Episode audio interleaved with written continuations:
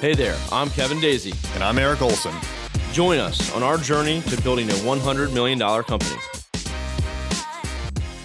Hey, hey, hey. Yo, it's Kevin. So, right now, I'm reading a book with Glenn called Spin Selling. And again, when I say reading, this one I'm actually listening to on Audible. But it's been really cool. It's it's kind of I mentioned it in my list of books that I'm reading.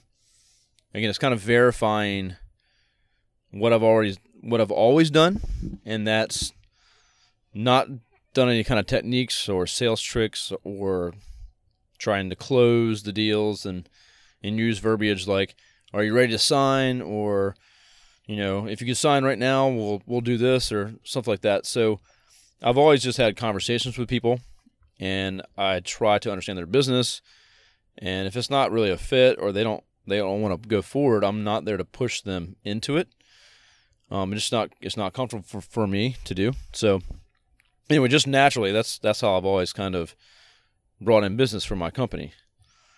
And so spin selling, and I'm not you know not all the way through this yet. I'm only I think fifth the fifth chapter in, but and I think there's about eleven chapters, so I'm about halfway through it. But what's really cool is to hear that an expert by studies saying things like closing tactics do not work in larger sales. And so let me get clear on that. So this is what I want to kind of talk about closing techniques. In small sales, like maybe, I don't know, some printer paper or uh, maybe even a printer, like maybe something that's just a couple hundred bucks and below, but it's something you just, you need it, but you don't need to have a relationship with that salesperson in order to accomplish that. You just need to buy it, you're done. Well, in that case, the salesperson could be very pushy and you could hate them but at the same time, they have the product you want, so you just go ahead and buy it anyway, and you'll never have to talk to them again. But they might use a lot of sales close techniques, like closing techniques, like uh, we only have one of these left, so if you buy it now, or if not, someone else is going to get it, or you know, if you buy it an order right now, I can get it shipped to you today or tomorrow or whatever it might be. So it's really using a lot of techniques to seal the deal. Well, in larger sales, and for Array Digital, we're dealing with larger sales and we're dealing with companies that have to have trust in us. You can't do that stuff. It doesn't work.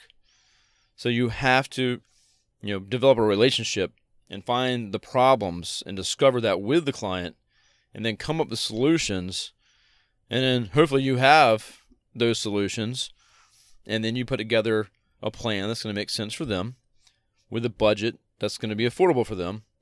And if everything magically works out, then boom, uh, you have a good chance of making that sale. But it's a process. It takes a lot of meetings. It takes a lot of you know brain power and thought and and sitting down with the clients. But that's what we do. That's hundred percent what we do. And if it's not going to be a fit, we don't want to sign them because it's not going to be good for us. So really, that's our approach with sales. Spin selling so far has been an awesome book. I would definitely check it out. Me and Glenn are going through it now and now I'm learning more techniques and you know on the consultative side of selling, which is what we do.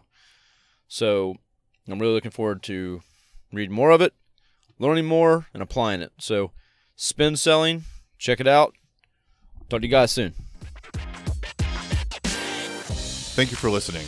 Would you mind giving us a review in the Alexa app or in your podcasting platform? I'd appreciate it. Thanks.